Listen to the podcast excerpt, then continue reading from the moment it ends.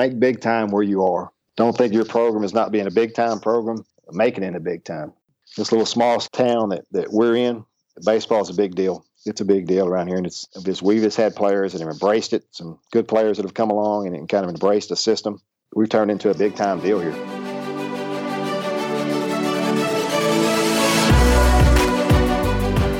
Hello and welcome to Ahead of the Curve. I am Jonathan Gelner, and thank you so much for being here. This episode is brought to you by Baseball Cloud. Baseball Cloud's revolutionary software platform brings to life the numbers captured by TrackMan and FlightScope. This provides colleges, players, and facility owners around the world a turnkey product, allowing them to analyze their data using key metrics and custom visualizations on one intuitive user interface. Go to baseballcloud.com to find out how you can have your own data analytics department for your program. Data has a story to tell, and Baseball Cloud gives it a voice. Today's episode features Lance Spigner, head coach at Horatio High School in Horatio, Arkansas. Coach Spigner has been the head coach at Horatio for the past 28 years and led the Lions to 17 conference championships, 10 regional championships, and 5 state championships.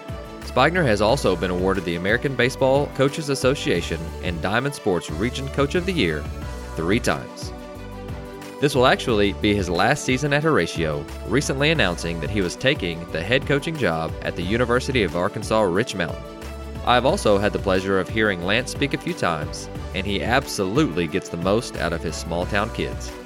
On the show, Coach Spigner walks us through what his 28 years of coaching experience has shown him and he shares with us some different ways that he goes about training his players for success, what types of different competitive efforts and events keep his players embracing a winning attitude, and how they have fun on the field. Here is Lance Spigner. Coach Spigner, welcome to the show.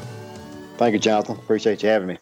So I was thinking back, and actually, a couple of years ago, I think my first or second year of coaching, I got the opportunity to listen to you speak at the Oklahoma Coaches Convention, and I remember it, and I thought you did an out, absolutely outstanding job, uh, especially at the small school that you're at, and you uh, do a great job of maximizing the talent which you have. But you know, for our listeners, tell us a little bit about your coaching background and why you decided to get into it. Okay. Um, I there's it really doesn't take me very long. I've been at the same school uh, here at Horatio High School, Horatio, Arkansas. I've been in the same school for it's my 28th year. It's it's the only place I've ever coached professionally. I was uh, I told some guys not long ago that when I when I got through with my playing days, that uh, I was not good enough to get any attention from Major League Baseball, but I did get some attention from slow pitch softball teams. so uh, one of the guys that I was playing with was a uh, shortstop on our team, and I was in grad went to a year graduate school after I finished at UCA, played played baseball at UCA, and he said they had a coaching job open at Horatio, which is about 30 minutes from where I grew up in Ashdown, Arkansas. So uh, I started there in 91, 92, and I've been there ever since. You know, a lot of people may think that I was, you know, I come from a coaching family. My dad coached for over 25 years, uh, football and baseball coach.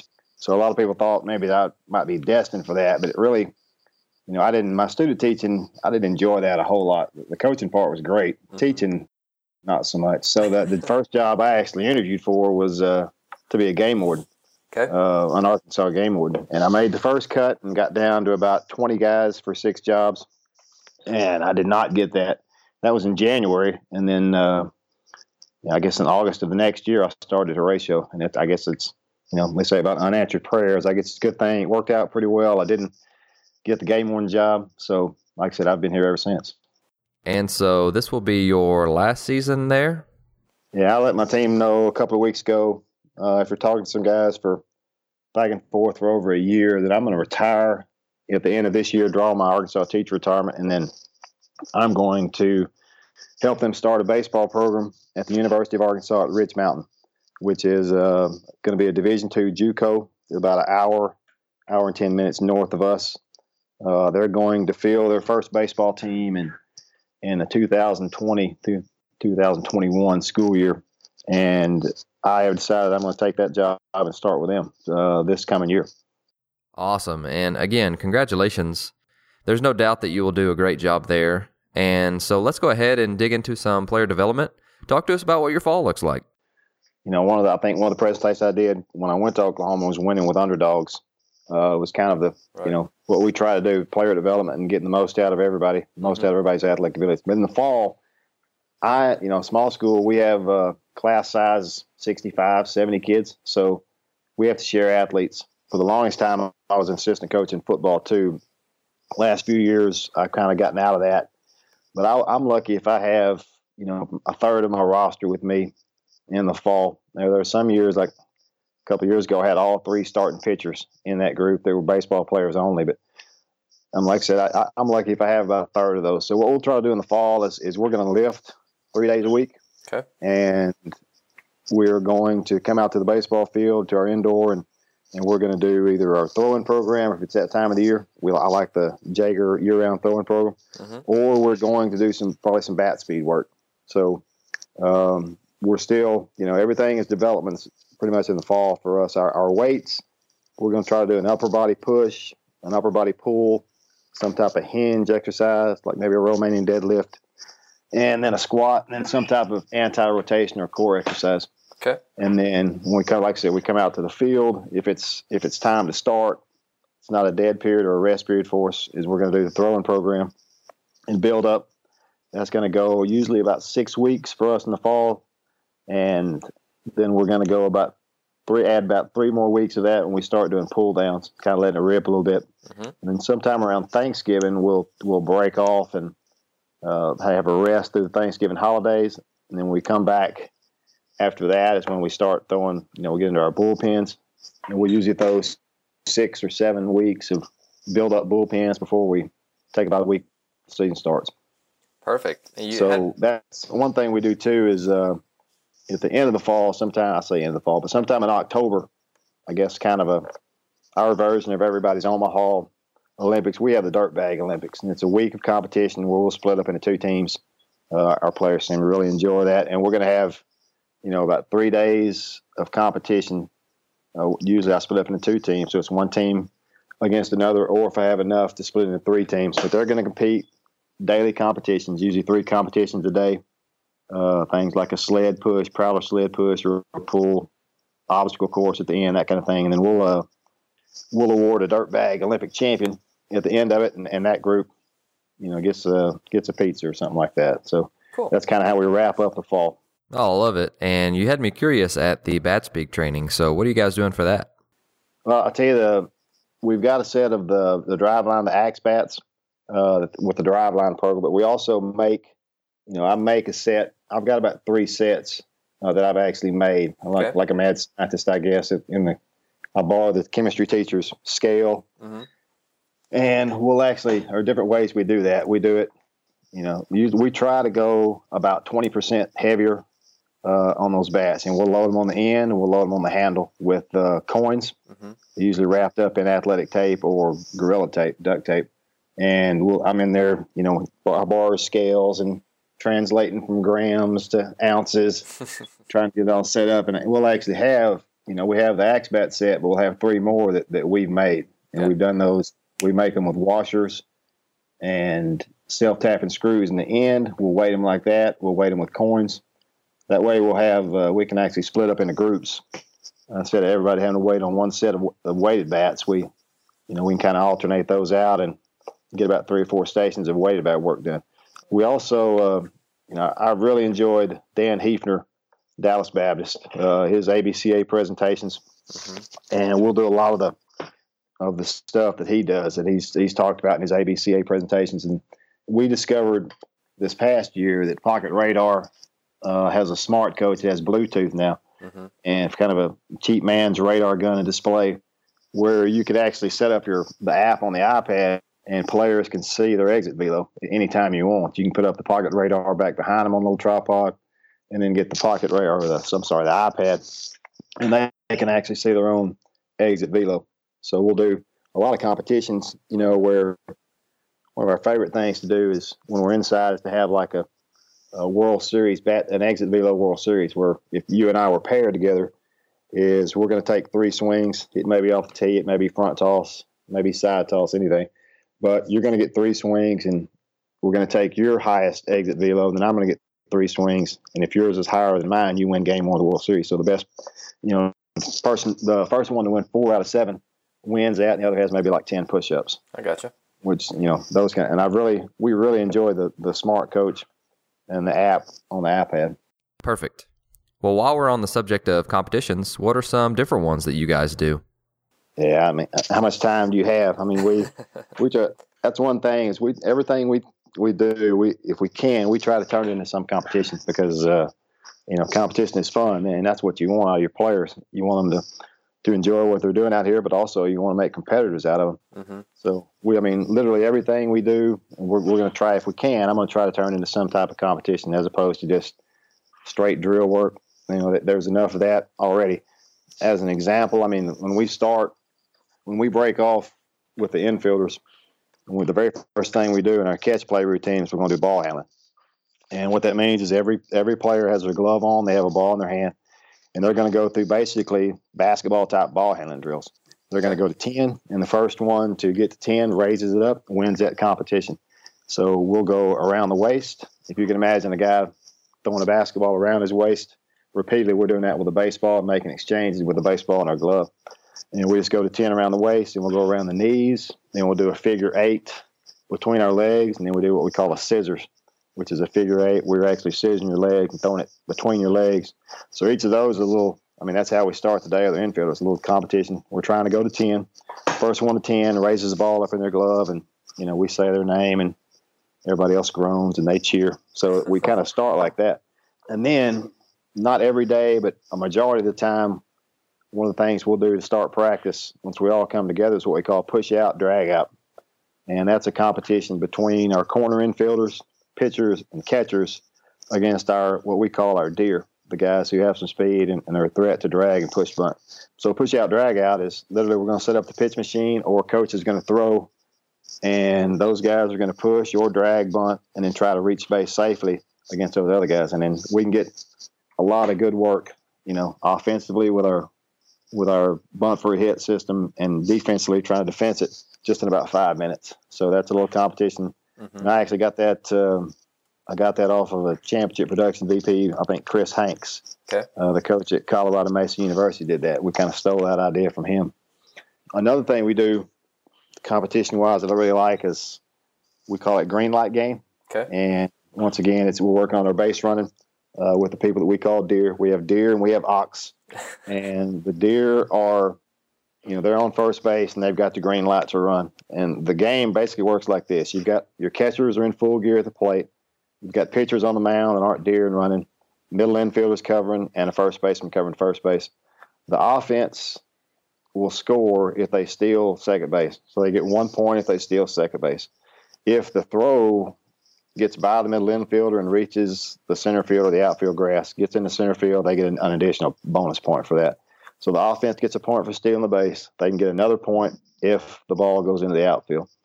And then the defense gets three points if they pick the runner off first base. And if it's a caught stealing, they get two points. And that's another one of those deals that in five or ten minutes, now instead of just you know measuring pop time with your catchers or talking about getting a good jump on, you know, did you get a good jump? You got a green light. Did you get a good jump? You now you're actually working on it, and it's a competition that you know gets you a lot of reps, live reps in five or ten minutes. So that's another you know, little competition we do a lot of times before we ever even start practice that we really like. A couple other things that, that spring to mind. One of them is called the two strike challenge. Okay. You know, they say if, um, I mean, if you're going to come, uh, from what I've read, you're going to have two strikes over 40% of the time you're at bats, you're going to have at least two strikes. So why not, you know, try to get your kids confident with two strikes? And we'll do a deal that we call the two strike challenge. And the way that works is I'm going to pair hitters up into a group, and those hitters are going to compete against each other in their group. So they're, they're, going to step into the plate and they're going to have an 0-2 count. Uh, any batted ball that they hit is played live by the defense, and each group is going to get to hit the same number of times. So if say we're going to hit for six minutes, but we're not going to cut it off uh, before everybody gets an equal amount of chance because once again we're trying to score, compete, and we're trying to win. Uh, so the scoring in, in, this game, and this is usually coach thrown, but if you strike out swinging, it, you get it's minus one point off your score. If you strike out looking, it's two points off your score, so it's a minus two. if you put a ball in play but you're retired by the defense, it's just a it's an even, it's a zero. And then if you anytime you reach base safely, you get three points. So we'll do the two strike challenge, uh, put them in groups of, of pretty similar abilities, and then you know award a, a winner in each one of those groups when we get through an equal number of rounds. Oh, I love that. And, yeah, and then the last thing I guess um, they seem to really enjoy this is after, whenever we get through with BP, not every day, but enough to keep it fresh and kind of special, is we will we'll try to clear the field and beat our our timed record from clearing the field after BP. Screens off, balls off, pitching mound off, everything off. And what I'll do is it sounds kind of goofy, but I'll go over into the press box and and turn on the PA system with the iPod and play the William Tell Overture. So they'll actually, when the music starts, they'll start clearing the field and breaking the K's down, the turtle around home plate, and pushing it off. Mm-hmm. And then when they get back, stopwatch starts when the music starts. And when they get back in the first base dugout, everybody's back in the dugout sitting down. It stops, and then we try to, you know, we'll try to get that time down to 47 seconds, 45 seconds. Wow. Uh, we're getting you know faster every time we do it, and they, you know they'll they'll work out a system and they'll they'll plan out ahead of time and how they're going to do it. It's, but that's a you know a little competition with ourselves. It, it's just a kind of a good way to ends up wrapping up the day for us at the end of BP a lot of times. Man, I love that idea. And you know things that are competitive and get them to communicate. I'm all in on. Another thing that I picked up from you is the stickers for hit by pitches. So, can you tell us a little bit about that? Yeah, yeah, we do. I, I mentioned earlier we kind of you know, with apologies to Long Beach State, I guess we we've in, embraced the, the identity of being dirtbags. Kind of fits uh, just the country kids, rural area kids, and just a tough mindset. It kind of embraces the type of kid we have, uh, and I think it's one thing that helps us, you know, compete against teams who sometimes may be more, more athletic, and us. We're, we're going to be dirtbags. And one of the things that is involved with that for us is, you know, we're going to say that we're. I mean, we're we try to think we're we're tougher than you are. We're, our team's going to be tougher than yours. You're not going to move our feet. Uh, we're in the batter's box. That's not always true, but that year in year out is kind of our identity, and and it's passed on from one group of players to another. So if you're going to be man enough to stand in there and wear a pitch, then you know, we're going to reward you for it. And what we do is we have we call it man of steel points or man of steel stickers, and we've got a, a sticker, just a helmet decal, you know, about the size of a quarter, a helmet decal like they have in football and it's got the Superman S on the sticker. And you sometimes, Jonathan, I think it's almost like you're handing them a little piece of gold when they get those things. They get so excited, like little kids again. So after the game, we'll as we're totaling up our numbers and and kind of having our game review, as we'll we'll pass out our awards. And one of the things we pass stickers. So and they'll take those usually and put them. They like to put them on the underside of the bill of their cap. Uh, we'll have guys that you know. I mean, we've had guys that have gotten hit 18 to 22 times in a season mm-hmm. uh, here before, and they run out of room on their hat. And you'll see them on the locker facing sometimes. But it's something they've kind of embraced, and I mean, it's you know, it's a free 90. We're going to give us a free 90. We're going to try to take it. Absolutely, uh, that's absolutely true. And again, you're trying to get the best out of the players that you've got, and and I, and I love that. And so, talk to us. Uh, another thing that you have to do in a small town is you have to fundraise, fundraise probably right. a decent amount of money.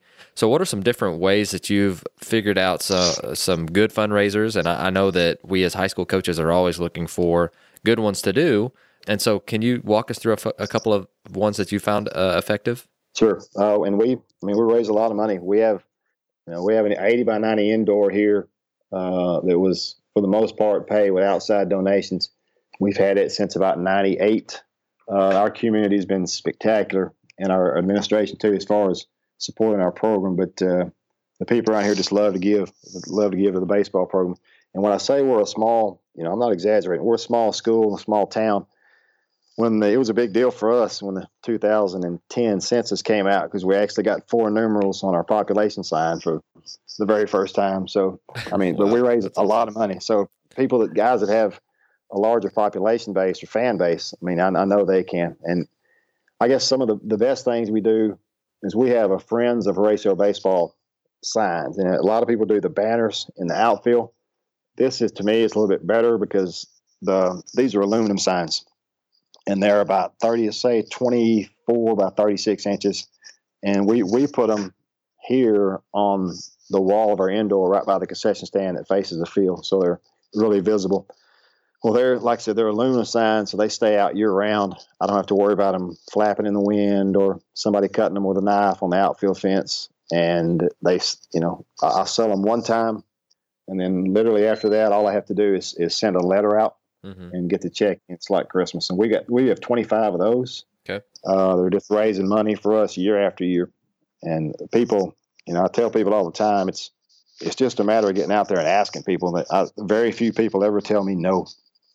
I could fill up. I think I maybe could fit, sell fifty of those if I had room to to put them up, and that's an easy one. Once you get the sign, we charge double the first year to pay for the sign and make the profit, and then after that, it's it's half the cost of what they paid initially every year to keep it up. Okay. And like I said, it's just a matter of sending the the letters out sometime in the fall, and then watching as the checks roll in. Uh, so that's really good. Yeah, the um, online fundraisers we found out I don't know about at our place in our state, auditors have, have gone kind of crazy on taking, you know, when you take money in and how you document it and how you receive it. And we found the easiest thing to do with a lot of times with our fundraising is to go with some of the online fundraisers. Okay. Uh, the guys that will, you know, they take five or ten percent of your profit, but to me, it's worth it worth it not to handle all that money or have to deal with the auditors. And they actually will.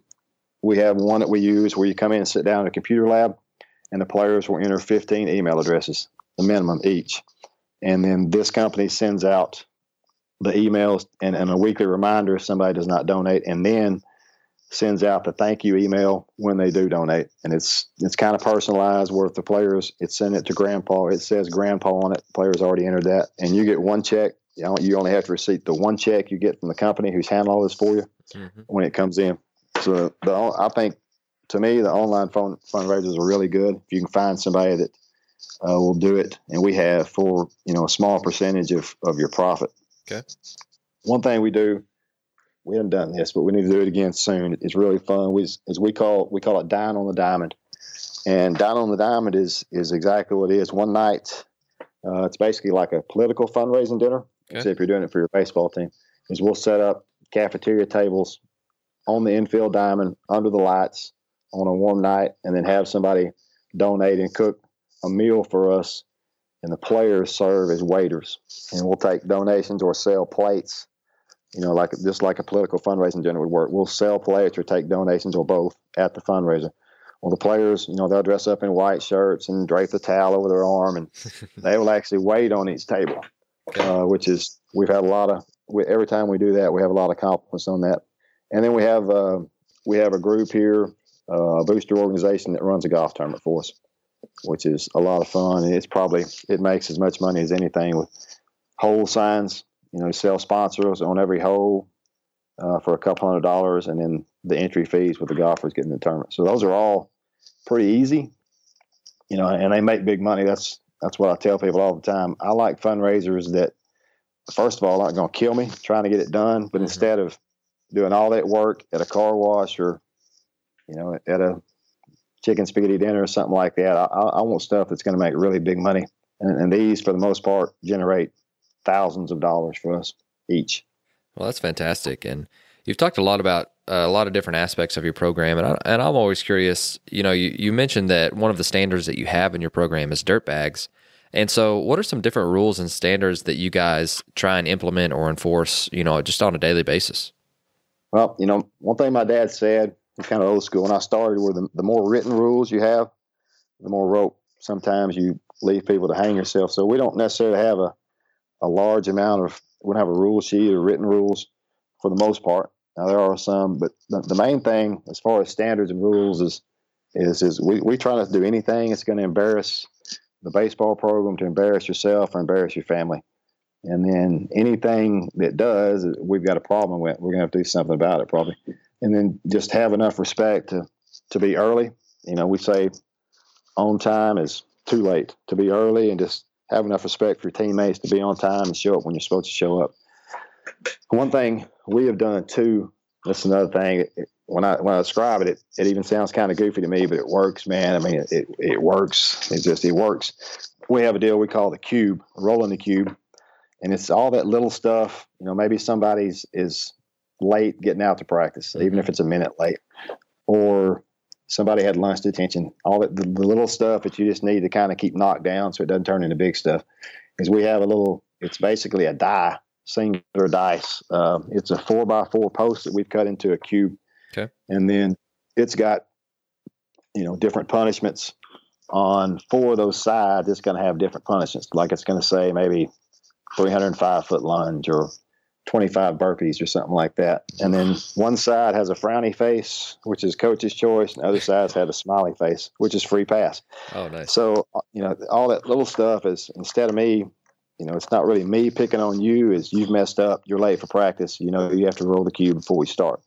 And they'll roll that, that cube and it, it may be one of the punishments or not. And then also if, you know, if we, on some of the bigger stuff, we have another number up maybe in the top right corner of that dice where now you've gotten maybe in school suspension or something for three days, and now you got three big cube rolls. So the cube roll, you know, I mean, it, it really works. They hate it. It doesn't take very long. Mm-hmm. A coach doesn't have to stand out there and watch them do a 20 minute run, uh, but it has the same effect because they just they hate to roll the cube, and it's it'll keep a lot of that, like I said, keep a lot of the small stuff knocked down for you. Perfect. I, I really like that. And it's something that I'm sure it keeps it fresh too. And, and anything that you can do that is, that is a consequence that doesn't take forever. I, I really like. And so, uh, it kind of, it kind of takes uh, the onus off of you a little bit of being the bad guy. Sure. Um, because, you know, I didn't just choose this. That's, that's what you, what you're owed. I, I think, I think it, I think it does two things. It, it kind of helps, like I said, it helps keep the, small stuff knocked down, and and nobody wants to do that. And it, mm-hmm. you know, you're not as much of a bad guy with your players for having to bring the hammer down on them. Let me take a few seconds to tell you guys about On Base U. On Base University is an organization that studies how the human body moves in baseball and softball. They offer certification seminars that teach coaches, trainers, and medical professionals how to assess an athlete's physical ability to perform movement patterns that are specific to hitting and pitching. For example, they just put up a blog on their website, onbaseu.com, that discussed why hip internal rotation is important in hitting and how they evaluate it with their On Base U screen.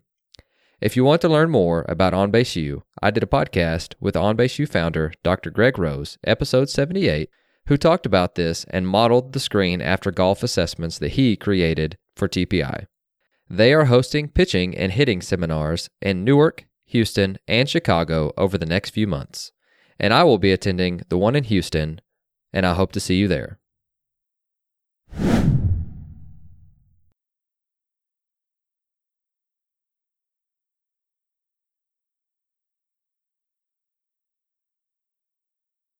Sure, sure. And so, while you know, while we're recording this podcast, it's right in the middle of our seasons, and so take us through what you guys are doing as far as practice plans go, because I I love to hear the different perspectives and you know what what especially you're doing at a smaller school, and how many players do you have in your program, and do you guys all practice together?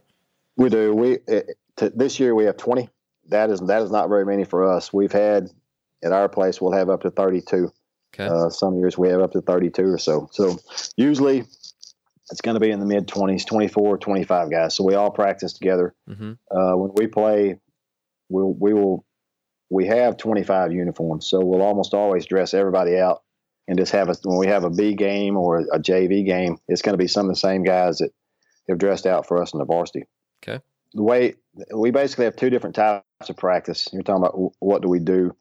In the preseason, and like I said, we're in the middle of the season now, so it's changed a little bit. But in the preseason, we are going to, you know, I, and I spoke about this in the in the Barnstormers video a little bit. We uh, had a conversation with a friend of mine, a guy that I played college ball with, uh, who's a really really good coach in Arkansas, Kirk Bach, and we were talking about when when do you throw bullpens, mm-hmm.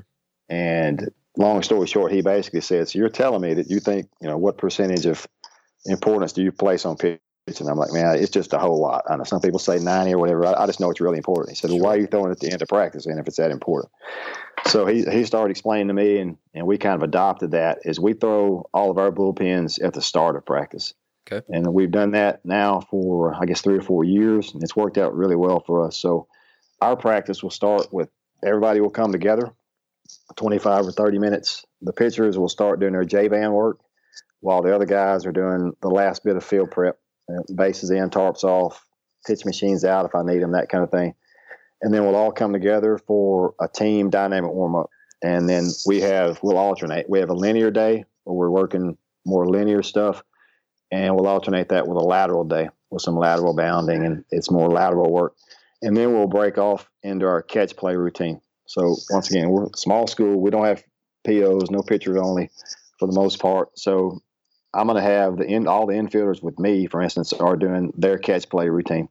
And I'm lucky enough to have two assistant coaches, which for the first 24, 25 years I coached, I only had one assistant. But mm-hmm. I have two assistants now. So one guy's with the catchers, another guy's with the outfielders. And then when we finish catch play, that's when our bullpens start. Okay. So all the we we split our players into two different groups. Pitchers, we split our pitchers in two different groups, Group A and Group B, and they'll throw two days a week in pens usually. Uh, so if it's Group A's day, they're going to throw on Monday and Thursday. They would start their bullpens with the catchers there. Group B, the pitchers who are throwing maybe on Tuesday and Friday, are going to do the alternate activity that the pitching coach has chosen for them. They may be spinning pitches that day. That day. They may be doing picks, PFPs. They may come with me in my group. The other group, the ones who aren't pitchers or catchers during their pins, there are many different things that we can do. We can do defensive work. Uh, we can do. We can go inside and do a hitting rotation, do some bat speed work. We can do some data collection, you know, with exit velos and launch angles and or attack angles, stuff like that. We can be stand-in hitters. Uh, so that that's going to take another 30 minutes or so, and then bullpens are done, and it's time we would you know then go into practice, uh, full team practice. That's usually for us now. Uh, this is all going to take about probably about two and a half hours usually in the preseason, but we're going to do usually some kind of what I call a bridge activity. And that's going to be something like push out, drag out that we talked about earlier, mm-hmm. live base running versus pitchers and catchers, uh, that's another, another thing I, I, talked about on that Barnstormers video.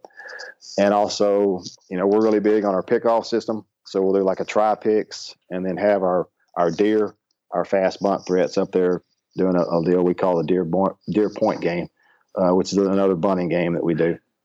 Um, and anybody, I mean, I can send anybody gets a hold of me after this over with, I can send you all this stuff that I'm just kind of breezing through. But we'll do like a, that's about a 10 minute activity that then takes us to what we call group defense. A lot of guys call it ND defense, or we call it group, mm-hmm. where you know the infielders are going to be with me and the catchers are with their guy and the outfielders are with their guy. That will usually transition into most days into team defense, uh, where we're working on some kind of team defensive aspect. And then I like to finish up uh, with BP at the end of practice, and that's going to be 50, you know, usually 50 minutes to an hour for the most part, something like that. Okay. And that's, you know, kind of how practice runs for us. I like to go, I heard somebody say a long time ago that hitting is fun and defense is work. Get the work out of the way first while they're fresh and then let them swing and have fun at the end. Sure. I, I like that a lot. And you uh, you mentioned again in, in, your Barnstormers presentation about what your BP setup looks like, and I think you said you had dirtbag guys, bombers, slugging percentage, OPS guys. Can you kind of walk us through what your BP setup looks like and how you group those guys sure. together? Yeah. First of all, I guess, you know, I made a switch a few years ago. I'm always trying to learn and, and try to stay on the cutting edge. And I start reading the research from the Driveline guys and the other that uh, maybe we're not, you know, maximizing our BP. So we have made a concerted effort the last few years to, to at least half the time uh, take a BP that is what they classified as high growth, low performance. We, we were doing, you know, from the research I read and just what makes learning sticky, we were doing way too much high performance with low pressure, just BP fastballs. And so, like I said, we made a we made an effort to kind of get into high growth, low performance type stuff, like maybe high velo, high pitch variability, changing the implements they use with the weighted bats, that kind of thing. And then, at, you know, the Matt Deggs uh, with the pack mentality, his stuff came out a few years ago, and I was watching that, mm-hmm. and he started talking about the way they recruit players and the way that they divide ball players up. Ball players, you know, he had runners and just a bunch of different classifications, and why those guys don't need to be trained. All need to be trained the same way. So I got to thinking about that, and you know, even on the high school level, I got to thinking, why are we all why are we training all these guys the exact same way? Sure. So we, you know, we started kind of trying to instead of having one BP, we started trying to tailor our BP to fit our personnel. Now, most of the guys that we get here are at our, at our small school are going to be what we call dirt bags, and they're going to be dirt bags and dirt bags for us are on base percentage, quality at bat kind of guys. The guys that you want to to pass the baton to the other guy, uh, till eventually you get somebody up there with enough dirt bags on base, one of your damage guys, and we call those guys slugging percentage RBI guys that can actually, you know, do the damage these guys have kind of set up for them. Not that we won't take damage from on base quality at bat percentage guys. So we came up with a one of the BPs we use a lot. We call it the production point game. And once again, it's another competition. It's a game. And every time that they execute the skill called for correctly, they get a point. And the goal is to have the highest number of points. But you're not competing if you're an on base quality at bat percentage guys. You're you're more you're one of our dirt bag guys. You're not competing against the slugging percentage guys. You're only trying to win your group. And I, you know, I won't go through all these, but like one of the rounds for the the on base quality at bat percentage guys is going to be, and these rounds have five skills or, or five. They'll make five attempts in each round to do this. So we're going to start off in one of these rounds with the on base quality at bat percentage guys with a bunt for a hit, be a push or a drag. Then get the sack bunt. Then they're going to try to find the barrel, and if we judge it to be a barrel, they get you know they get a point for that. They're going to bunt for hit again, and they're going to go barrel uh, to end that round. So every one of those skills that that player performed correctly, he gets a check mark or a point, and we're going to total those at the end. Conversely, on the other side of that, with the with the slugging percentage RBI guys, his his round may go like this: barrel wall, barrel wall, score the runner from third base with less than two outs. So a wall is literally exactly what it says. They've got to hit a ball that's not cut off by an outfielder that, that hits is hit hard enough to reach or clear the outfield wall. Cool. And they would get a point for that. So there, yeah, they were trying to do some some damage. Barrel wall, barrel wall, and then the kind of a contact situation will score the runner from third. So each, like I said, those groups are competing against each other, and we're going to give, you know, and I, and like and here, honestly, sometimes I have trouble on our roster finding five guys to make up a group of slugging percentage RBI guys. I may have a year where we're, you know, we're really, really heavy in on base quality of bat percentage guys, and we just don't have many of those bashers. But it usually works out pretty good for us, and and uh, we really, I mean, we really, really like it. Players like it, and the winner of that group will get a Powerade or something cool like that. One that gets to reach into the candy bag and pull out a candy bar after we get through because he won. He won that day. Oh, I like that, and that's that's something that again you're infusing competition into individual player development, and I love that. And so uh, again, at, at the time of this recording, we're getting ready for the postseason. So being a coach for 20 plus years, what what does that process look like for you guys, and and just getting ready to peak at the right time? Well, you know, one thing I think that's helped us as far as the postseason is concerned, we seem to always be, not always, but I mean, a lot of the time we seem to be peaking uh, during postseason play, playing our best baseball. We've kind of gotten hot and we're rolling. And I think a lot of that is, I mean, is attributed to your approach as a coach and kind of reading your team. You know, I, my dad told me when I first started that uh, the most important thing you can do as a coach is to make it fun for your players, especially high school age players. So all these competitions and and we just try to do neat stuff that, that players are going to enjoy. And it's not all it's not all enjoyable. It's not you know it's not all going to be birthday cake and party hats, uh, but something can be rewarding, you know, and still be fun. So we try to make everything we do, try to make it as fresh. Change up what we're doing. Just keep everybody fresh and and enjoying things. That's my goal, and, and that helps us. I think, as opposed to coming out, we're going to do these same six you know, stations on our hitting rotation. We're going to do them from January through May. I think variety, uh, variety, and kind of reading your team and see when they need to have mix in some things with a little bit more fun uh, to keep them keep interest high. That to me is is a really that's a big key as far as postseason play is concerned is to have a team that's still ready to play and not you know worn out mentally, physically, even if you have to give them a Wednesday off on, you know, sometime, and just just kind of read them and and then get after it. The second thing, I guess, is that I think is really big as far as postseason success is just having a consistent approach uh, throughout the year. That you don't, you know, no matter if you're playing a non-conference game in the middle of the week, is I'm gonna have a routine.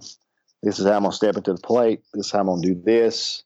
This is the time I'm gonna walk out on the field and prepare. I mean, just being consistent to where, you know, it's those postseason at bats. Yeah, they're gonna have some pressure, but trying to make it as as you know close to your routine as you've been following throughout the whole year. Just having a consistent approach like that. So those those two things, I think, besides just the fact that you, you know, you kind of you gather your numbers and you gather your data, and you just see, it, you know, we have several checkpoints through the year and just see here's where we are. This is what we're not very good at, mm-hmm. and just always trying to monitor and adjust and and eliminate those, take those weaknesses and make them where they're not as much of a weakness by the time it, you know, you're playing for your life at the end of the year. No doubt, no doubt. And you know, for those listening, best of luck in the postseason as as we are, are about to embark on that. And you know, I coach, I, I want to get your advice on uh, on your first year as a head coach. So you're thinking back, you know, 20 plus years ago, and you just had taken the job at Horatio, and you could go back and give yourself some advice. You know, what would that advice be? You know, I, I got some really good advice, and I, I still remember. I, I don't know how I stumbled on this it was either in you know this one in the first two years at least I started coaching. I got a flyer, a guy named Dick Birmingham who is a Hall of Famer that I didn't know really know who Dick Birmingham was at that time in Missouri, Springfield, Missouri, was having a clinic, and I just knew that there was a Bass Pro Shops in Springfield, and I had a chance to go watch, I guess it was Missouri State play basketball during that clinic. So mm-hmm. I decided over Christmas break that I'm going to go to Sprint Drive to Springfield. This is not too far from us, and hear Dick Birmingham speak. And man, I mean, he was. I still have, you know, I still have the legal pad um, from that very first, you know, almost 30 years now. The very first clinic I attended with him, and he was just a master, a coaching master. But one thing he said, and you know, I still remember this, is he looked at, he was on the back side of his he maybe had actually even retired at that time. He was on the backside of his coaching career and he looked out at everybody and he said, I envy you young guys. He said, I, I wish the time goes by so fast. I wish I was sitting where you are right now and instead of on the other side of this. So the main piece of advice, you know, is, is basically the same thing, man. You got to enjoy the ride because you're going to blink and it's going to be, you know, you're 28 years into it mm-hmm. and you're eligible to retire like I am. So wow. the main thing is just enjoy the journey because you know just like he said you're gonna i mean it's gonna go fast. You're gonna like i said blink and and you're gonna be talking about i still can't believe that i'm actually talking about being old enough to retire. And the second thing i guess is and i can speak to that being a small school is just to make big make big time where you are. I mean you know there's don't think your program is not being a big time program if it's not big time, make it into big time. Because I, you know, I, I, guarantee you, this little small town that, that we're in, baseball is a big deal. It's a big deal around here, and it's it's not anything necessarily that I've done. Just we've just had players that have embraced it. Some good players that have come along and, and kind of embraced the system, and we've turned it in. You know, we've turned into a big time deal here. You know, the the jobs, the larger school jobs, the big time jobs, they're gonna they'll come calling. But uh, you just know, you know, you know, make big time wherever you are. That's those are two big pieces of advice I would give somebody. Oh, fantastic advice! And you know, on the flip side of that, we're we're thinking back first, but now let's let's look to the current moment. What's something that you've learned lately that's gotten you really excited? I guess um, the whole idea of, of variability training is kind of new to me in random practice as opposed to block practice. I've really kind of embraced that started trying to research that in the last few years or sticky coaching, how that when we, we turn, we tend to, you know, as an example, I mean, you can cram for an exam and do pretty good that day. Then a couple days later, you're, you're going to forget all that mm-hmm. uh, and it's not going to be sticky to you. So just the, the, research I've done and trying to figure out how I can be a better coach and get better long-term results. Well, I mean, all the research, modern research is saying that if you, if there's some struggle there, then you're going to have better, it's going to be your results on the short term are not going to be as good, but long term, you're going to have more growth. that's something we've embraced the last few years, and I've I've tried to do a better job of of learning the in, ins and outs of. the problem with that, or the the flip side of that, is you've got to be able to kind of monitor because the challenge can sometimes with high school kids can be too great. I mean, I can put the machine on 98 and say, hey, we're finna grow today, and nobody gets one out of the cage. So you got to kind of monitor and see, try to find that balance of this is challenging. We're going to struggle a little bit. You guys have got to embrace the struggle. And just trust me. This is gonna this is gonna be it's gonna make us better in the long run. So that that is I'm excited about that, and I think it's made me a better coach in the last years. Certainly was in the when I first started, and even in before that before I learned that. Oh, fantastic! And uh, again, on on the resource question, most of our listeners are listening this, going, "Man, you you've had a lot of different influences in your career." And if you had to boil down just a couple of resources for us to dig into, either recently or things that have changed your coaching career, uh, where where can we look to to uh, to get some advice from that? Well, um, one thing I, I, don't know if the young guys are even aware of this, but we had, uh, you know the legendary, I guess it's Ron Polk's baseball that's I had to coach in baseball class in college when I was at UCA, and that that was our textbook. And mm-hmm. little did I know how valuable that thing was. I've still, I've actually, I've actually on my second copy of that. And if if the young guys haven't heard of that, I mean, it's literally it is a bible of how to coach baseball. It is an unbelievable resource that that I've used many times. I say that uh, I'm on my second copy. I actually I got a chance to be a Major League Baseball envoy one summer in England, and uh, I actually left my my original copy, my the one I got in class time, with one of the coaches in Plymouth, England. So I had to buy another one when I came home. But and, and I just I bought the digital version not too long ago. But that's a that's a super resource. A lot of people, the younger guys, I'm not sure if they heard of the Driveline information that Driveline's putting out now is fantastic with the research. It's really kind of can make you question some of the long held beliefs we've had as coaches uh, on how things really should work. I think that's a really tremendous resource. We are, we love base running, and uh, the steelbases.com website and the information that, that they have put out is tremendous. All of that. I mean, we, we use the lesson plans that, that he puts out, and you know, that that's really that's been really been a big deal for us as far as our success with, with our base running. The ABCA is tremendous, and it's just it's taken taken off by leaps and bounds the last few years. That that to me is maybe my favorite resource of all with the chats they have on Monday nights and just the ABCA clinic. And I heard one of them say not too long ago when you talked about the ABCA before, it meant the clinic. You were mm-hmm. going to the, the clinic, and it's become so much more. Uh, those guys are doing such a great job with the the videos that you get when you go to the national clinic, the access to the videos, and now the Barnstormers tour and the you know the calls from the clubhouse, and that's I guess the last thing is is you know you're I've spent a whole lot of lunch duties listening to your podcast, uh, and I've enjoyed those, and then the ABCA, the calls from the clubhouse, and this I've really you know even for an old guy the the, the some of the new stuff with the podcast and it's it's there's some really good information out there. Fantastic. And I, I think probably my favorite question that, that I want you to really leave us with is, and uh, again, you've given us a, a, tremendous amount of actionable and practical things that we can take to practice tomorrow, which I really do appreciate. But say say we went to practice tomorrow, and you wanted to give us something that your kids and our kids will absolutely absolutely love. And and again, you've shared a ton of different things for us to be able to do that. But if you showed up to practice tomorrow and you said, "Hey guys, we're doing this today," and they would just get extremely excited, what would one or a few of those things be? You know, one thing we've we haven't done this very much, but because we just heard about it. You know, um, you had uh, Matt Kuzdirk on a few weeks ago, and I, either he mentioned on your podcast, I know he had it on Twitter. Mm-hmm. Was the the short game yeah. that he that he played? We we did that, and it was a huge hit. I mean, it's it was so much fun. We enjoyed that and like I said, we just found out about that earlier this year. But it, it was a it's a great way to to end practice on a fun note. We I really enjoyed that. One thing, one thing our kids, and I've had, I've had a couple tell me, one one of the things that our kids like a whole lot here is what we call validation BP. The, the bunch that I have right now, I mean, they they eat validation BPF. They love it.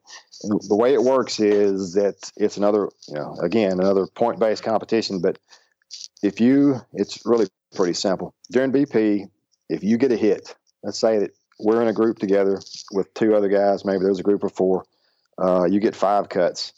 Every time you get a hit, you get a point if you can validate it with by getting your bunt down. Okay. So, and it can be you can just do sack bunts. You can call out the bunts. Say this one's going to be after they get the hit. Say safety squeeze or drag bunt or whatever.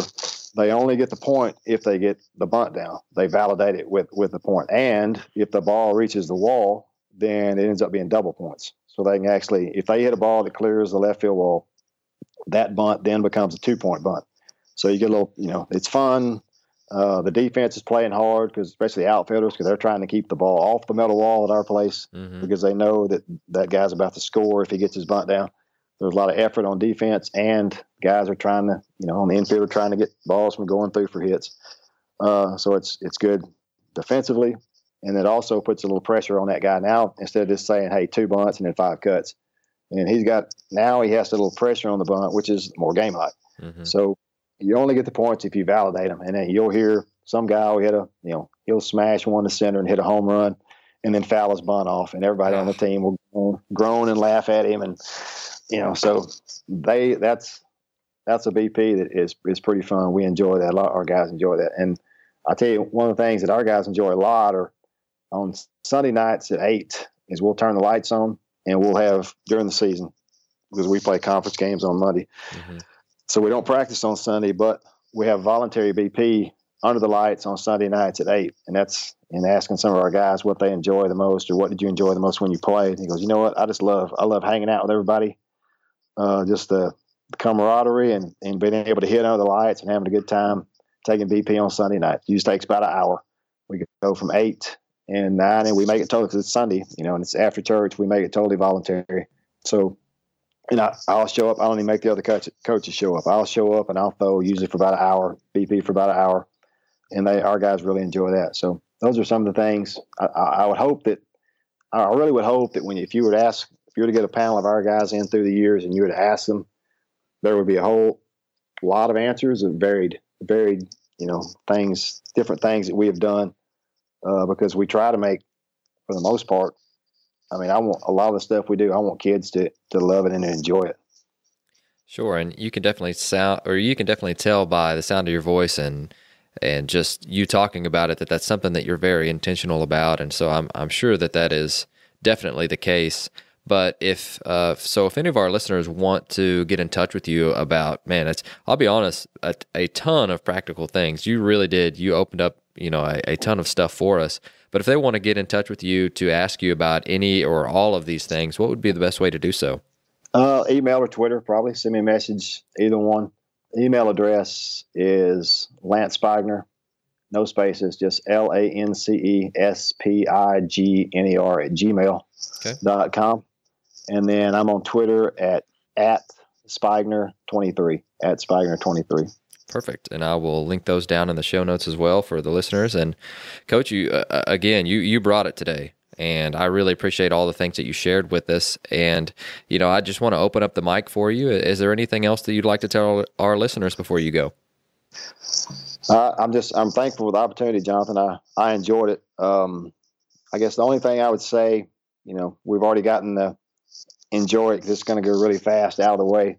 Um, and that's been on my mind a lot with me about to retire this coming. I'm filing for retirement doing that May 31st. But uh, I, I just think, you know, the main thing to me is is to have a system.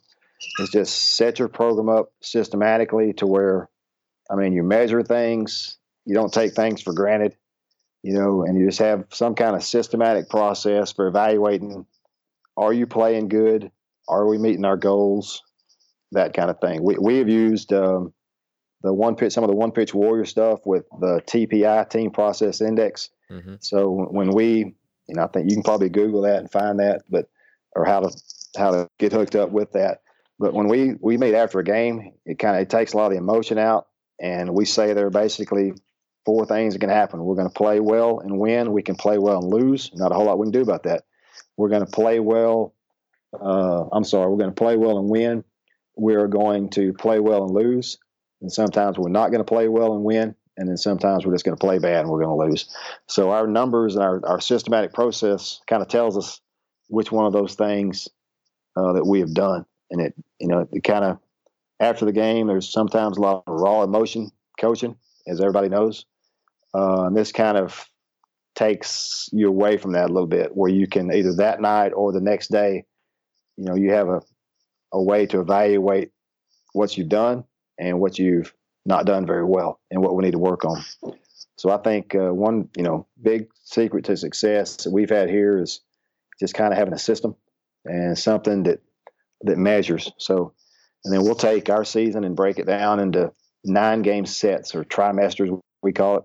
And after nine games, we'll evaluate our numbers, and I will, you know, work off those numbers and see what, needs more attention or what are we not very good at. Maybe our quality at bat percentage uh, is pretty low or something like that. So I think that's a big deal.